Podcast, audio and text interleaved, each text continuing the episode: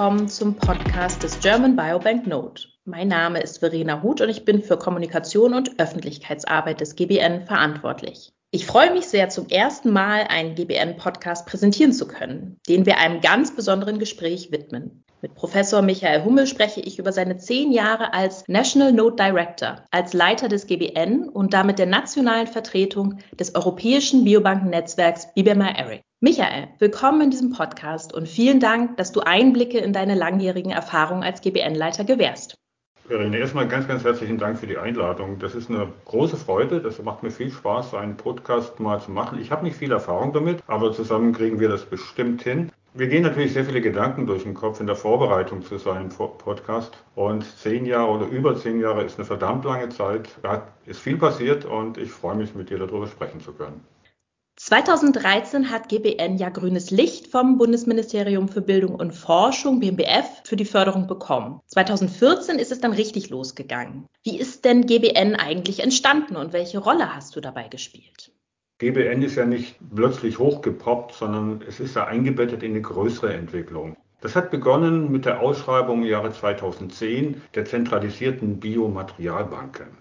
Fünf Biobanken, universitäre Einrichtungen in Deutschland wurden ausgewählt, um Biobanking, zentralisiertes Biobanking zu machen neues Feld für uns. Das hat einen richtigen Push gegeben. Die fünf Standorte, die dort ausgewählt waren, haben sehr früh schon sehr eng zusammengearbeitet und dann kam die nächste Ausschreibung für eine deutsche Biobank-Plattform. Diese Community, die sich schon gebildet hatte, kam dann zusammen, steckten die Köpfe zusammen, unzählig viele Meetings, die wir gehabt haben, um einen Antrag zu schreiben. Den kennen die allermeisten gar nicht mehr. German Platform Biomaterialbanken und äh, umfasste 11 Millionen Euro Fördervolumen, wurde begutachtet und er wurde abgelehnt. Kurze Zeit später gab es wieder eine Ausschreibung, German Biobank Note. Der war sehr viel kleiner und, etwas ganz Neues für uns, durfte nur einen Projektleiter geben. Na klar ging die Diskussion wieder in der Community los. Wer macht das? Und wer ist da beteiligt? Und warum können die anderen nicht auch? Und, und, und, und. Es sollte eigentlich nur ein Antrag aus Deutschland entstehen. Es gab aber zwei der Antrag, und das war die Entscheidung der Kollegen auch, dass ich der Projektleiter sein sollte für den German Biobank Note, wurde eingereicht und wir haben gewonnen. Und so ist äh, GBN entstanden, eingebettet in eine größere, ja doch spannende Geschichte. Super, dass es geklappt hat. Dann ging es also 2014 so richtig los mit der Arbeit. Was waren denn die wichtigsten Ergebnisse eigentlich in dieser Konzeptphase? Erstmals war ich sauer als die Förderung kam, auch da habe ich wieder telefoniert. Ich bin im Institut für Pathologie der Charité auf und abgegangen wie ein wilder Tiger und habe mit Frau Hahn telefoniert. Frau Hahn, das geht nicht. Der Antrag, der war viel größer gestaltet. Jetzt kommt da eine relativ kleine Fördersumme raus und wir sollen nur Konzepte machen. Ich will nicht nur Konzepte machen. Ja, Frau Hahn hat mich überzeugt, dass es eine gute Idee ist, dass wir erstmal so anfangen. Und wir haben gestartet und wichtig war in dem ganzen Geschäft GBN am Anfang, dass ich das nicht alleine betrieben habe, sondern zunächst natürlich auch die Kollegen, Kolleginnen, die es heute noch sehr aktiv im Biobanking gibt, auch schon damals sehr engagiert waren. Und das ist so entsprungen aus dieser CBMB, dieser zentralisierten Materialbiobanken, und natürlich, dass wir auch Leute gefunden haben, Mitarbeiterinnen gefunden haben, die ja doch am Anfang diese bescheidene Förderung doch sehr gut umgesetzt haben. Das waren Cornelia Specht und Ida Steyer. Das waren die Urgestein der GBN-Förderung. Und wir sind sehr engagiert an diese Konzeptentwicklung gegangen. Die betraf IT, die betraf QM, die betraf aber auch die Zusammenarbeit. Und ich glaube, das ist nicht zu vergessen, die Zusammenarbeit mit BBMI. Ich war 2013 dann schon auf dem ersten Treffen, dem Inaugurationstreffen von BBMI Eric in Graz damals als Neuling. Ich hatte ja mit BBMI noch gar nichts zu tun. Und es war spannend und ich habe am Anfang erstmal beobachtet, wie das alles so läuft, um dann irgendwann auch eine mehr, nicht nur begleitende Rolle, sondern auch aktive mitarbeitende Rolle zu spielen. Das Ergebnis, das sehen wir heute, das ist die German Biobank Alliance. Wir haben Konzeptarbeit gemacht. Offensichtlich waren die Konzepte beim BMBF gut und bei den Gutachtern gut angekommen. Wir haben dann eine Ausschreibung bekommen, die es in Deutschland noch nie gab, nämlich eine Ausschreibung, wo ein Partner gesetzt war in der Ausschreibung. Das war German Biobank Node und dass sich dann weitere Partner bewerben konnten, nämlich Biobanken. Dann habt ihr also in dieser Zeit die Basis gelegt für die zweite Förderphase mit der German Biobank Alliance. Was ja ein großer Sprung war. Auf einmal waren elf Biobank-Partner mit im Spiel. Wie hast du denn diese große Erweiterung, diesen Sprung erlebt? Das war ein Riesensprung, aber erstmal überhaupt die ganze Vorbereitung war für mich natürlich der mitentscheidende Sprung, überhaupt diese große Fördersumme akquirieren zu können, die in ein Gesamtkonzept einzubetten und dann diesen wahnsinnigen Förderbescheid zu bekommen. Ja, ihr kriegt das Geld. Ihr dürft damit arbeiten. Aber die Arbeit war natürlich erstmal ein Netzwerk zu bilden nicht die einzelne Biobank besonders gut für den internen Gebrauch zu entwickeln, sondern dass jede Biobank, die elf Biobank, die du erwähnt hast, die primär das Geld verwenden, um die German Biobank Alliance zu entwickeln.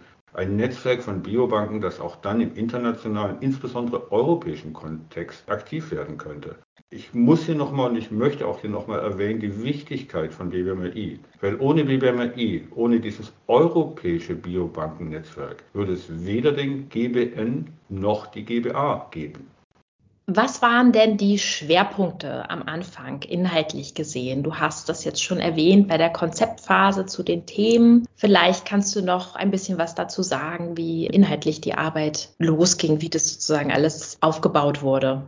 Das war natürlich ein spannender Moment zu erfahren, welche elf Biobanken überhaupt dann mit im Boot sind. Da zeigte sich auch sehr schnell, dass diese elf Biobanken doch sehr, sehr unterschiedlich aufgestellt sind. Jetzt nicht besser oder schlechter sind, sondern einfach in ihrer Ausrichtung sehr unterschiedlich, sehr heterogen waren. Und das bedeutet natürlich für alle Aspekte des Biobankings. Ich habe schon das Qualitätsmanagement angesprochen, die ganzen IT-Entwicklungen, was ja auch für ein Netzwerk unglaublich wichtig ist, aber auch die, die Einbeziehung von Stakeholdern, die Öffentlichkeitsarbeit und das Bekanntmachen von Biobanking, bis hin zu solchen Dingen wie ELSI, also den ethischen und rechtlichen Aspekten und den Möglichkeiten, dass man auch Biobanken die Weiterentwicklung, die zukünftige Weiterentwicklung ermöglicht im Sinne von Ausbildung, dass diese Dinge einfach auf eine gemeinsame Plattform kommen. War eine der größten Herausforderungen und werde nie vergessen, wie wir in Frankfurt im Uniklinikum zusammengesessen haben, die elf Biobanken und wir vom German Biobank Node. Wir sollten Key Performance Indicators, Kennzahlenentwicklung betreiben. Meine Güte ging es da hoch her. Die Vorstellung, was sind wirklich gute Kennzahlen, doch unglaublich auseinanderging. Aber das Gute daran, wir haben uns geeinigt am Ende. Und ich glaube, das war auch ein ganz, ganz wichtiger Punkt, dass man sieht, dass auch bei so einem strittigen Thema am Ende der Wille, eine gemeinsame Lösung zu finden, gesiegt hat.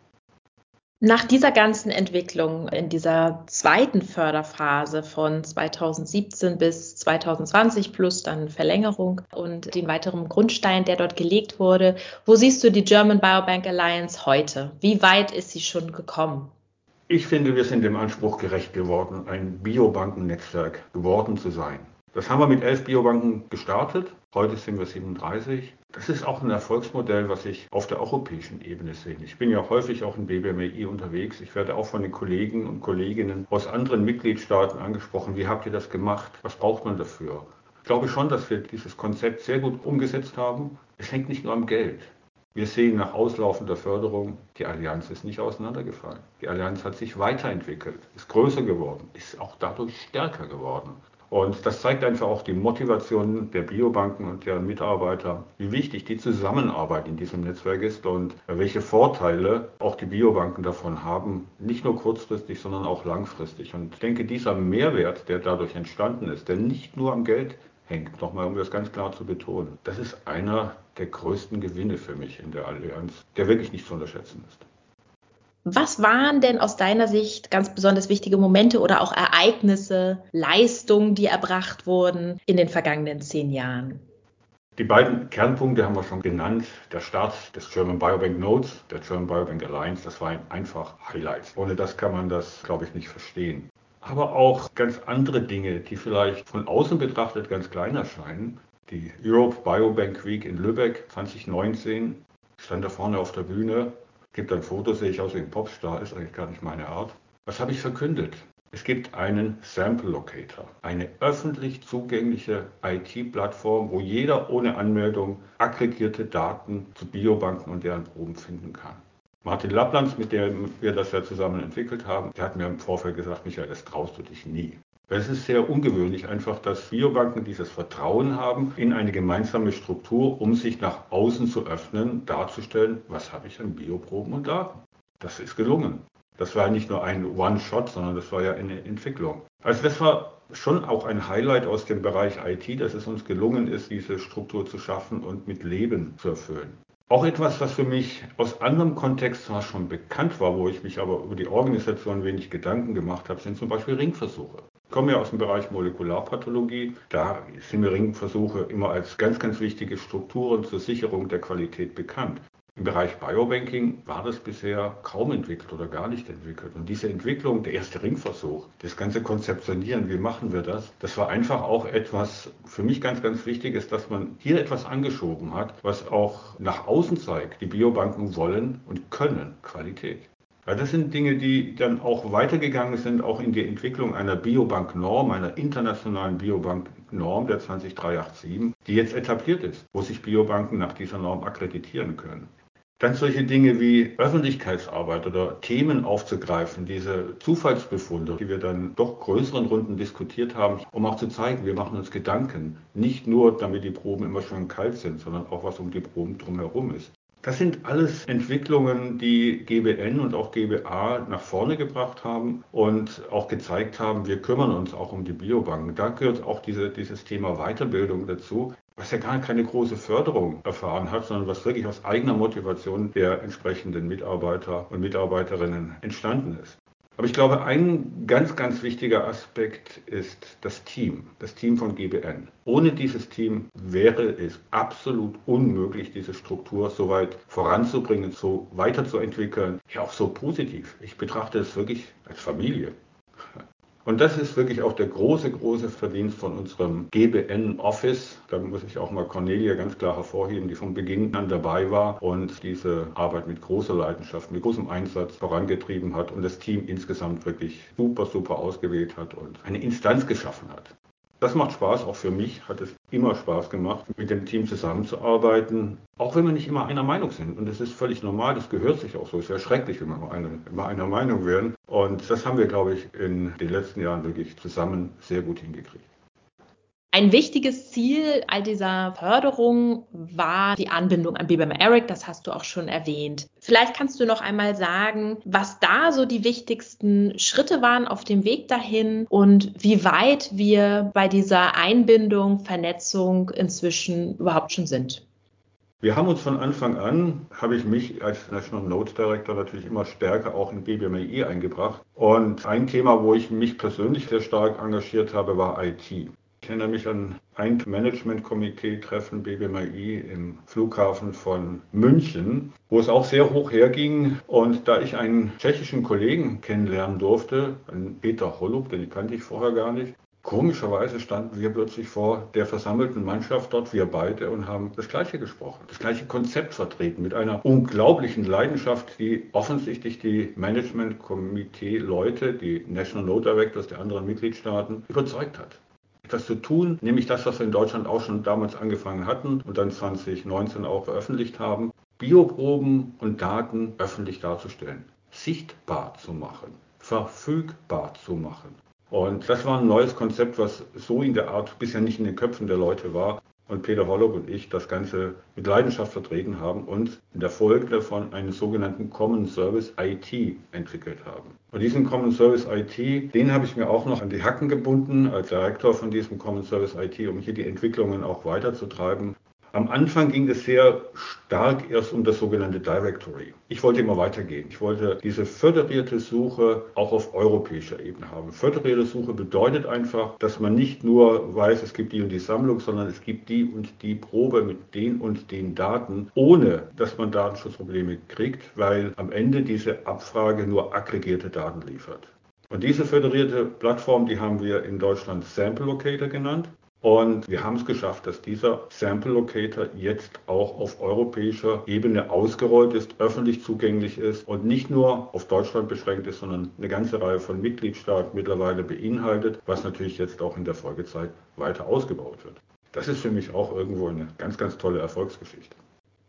Wie hat sich aus deiner Sicht die Rolle von Biobanken in Deutschland in den vergangenen zehn Jahren gewandelt im Zusammenhang der ganzen Forschungslandschaft und welchen Einfluss hatten GBN und GBA darauf?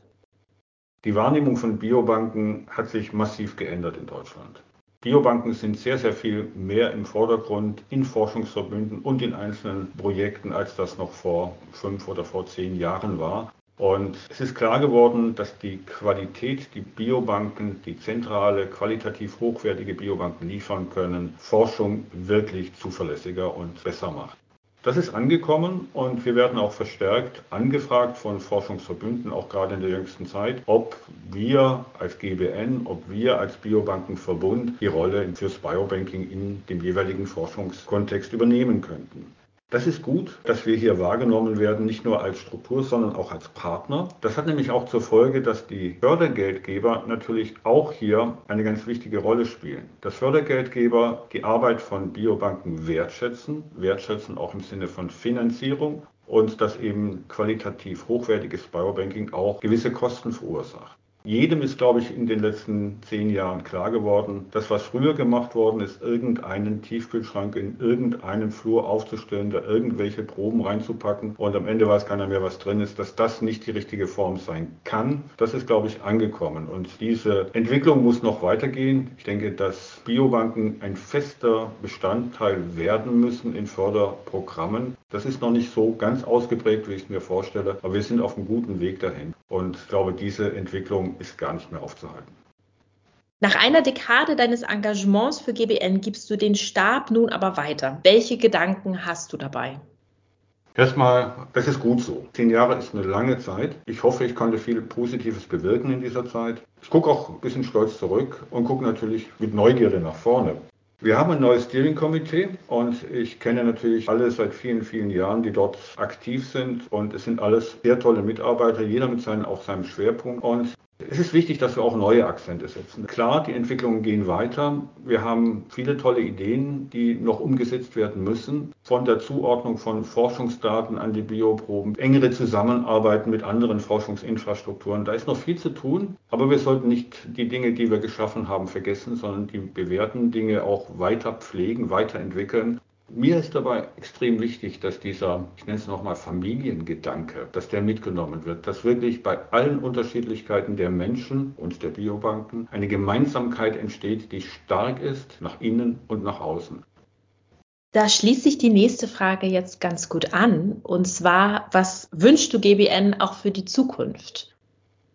Die Zukunft ist natürlich immer etwas, was man mitgestalten muss. Wir haben jetzt mit der Verstetigung von GBN eine extrem gute Grundlage, das auch dauerhaft zu tun. Es ist nicht selbstverständlich, dass eine Struktur, die aus Fördermitteln der Forschung entstanden ist, dann eine Verstetigung erfährt dass diese permanente Vorhandensein dieser Struktur dann es ermöglicht, auch diese Entwicklungen weiterzutreiben und GBN und damit auch die Biobankenstruktur, die Biobankenallianz viel mehr einzubetten in die Forschungslandschaft in Deutschland und Europa. Wo wir sicher uns weiterentwickeln müssen, ist das Thema, was braucht der Forschende in der Zukunft? Sind es die Bioproben oder sind es eher die Daten, die aus Bioproben gewonnen werden, verbunden mit zum Beispiel klinischen Informationen?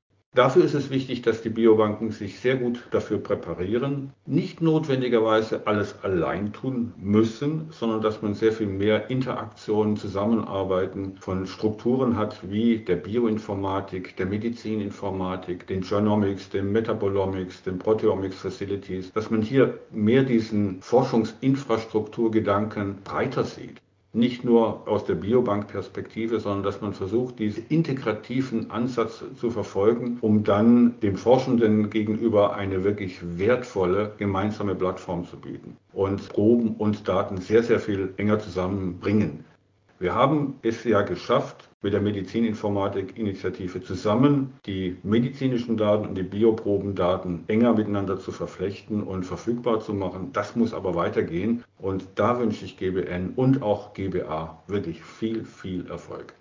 Da kommen noch große Aufgaben auf GBN und GBA zu. Wie geht es denn jetzt für dich persönlich weiter? Gibt es überhaupt einen wirklichen Ruhestand für dich? Der 1. April 2022 war mein erster Ruhestandstag. Und wenn ich die letzten fast zwei Jahre zurückblicke, war es nicht wirklich ruhig. Es sind doch einige Dinge weniger geworden. Die molekulare Diagnostik, die ich Jahrzehnte mit großer Leidenschaft betrieben habe. Die Forschung sind weniger geworden, beziehungsweise habe ich ganz aufgehört. Aber es kommen natürlich neue Dinge hinzu. Ich habe Berlin verlassen, bin jetzt ganz in der Nähe von Bonn, habe etwas, was ich sonst mein Leben noch nie hatte, einen Garten. Viele neue Erfahrungen. Ich habe keine Ahnung von, von Gartenarbeit. Ich habe viele Fehler schon gemacht, aber man lernt ja aus den Fehlern bekanntlich. Und natürlich die Zeit, auch mehr Unternehmungen machen, auch mal mehr in Konzerte gehen oder auch Ausflüge machen, vielleicht auch ein bisschen reisen. Ich fahre sehr gerne Fahrrad, ich gehe gerne klettern. Das sind alles Dinge, die mir sehr, sehr viel Freude machen und die ich doch hoffe, in den nächsten Jahren noch ein bisschen ausführlicher machen zu können. Und da freue ich mich sehr drauf. Michael, ich danke dir ganz herzlich für dieses Gespräch und ich freue mich, dass du uns noch eine Zeit beratend zur Seite stehen wirst, wir auf deine Expertise und deinen reichen Erfahrungsschatz zurückgreifen können. Sehr gerne, freue mich drauf.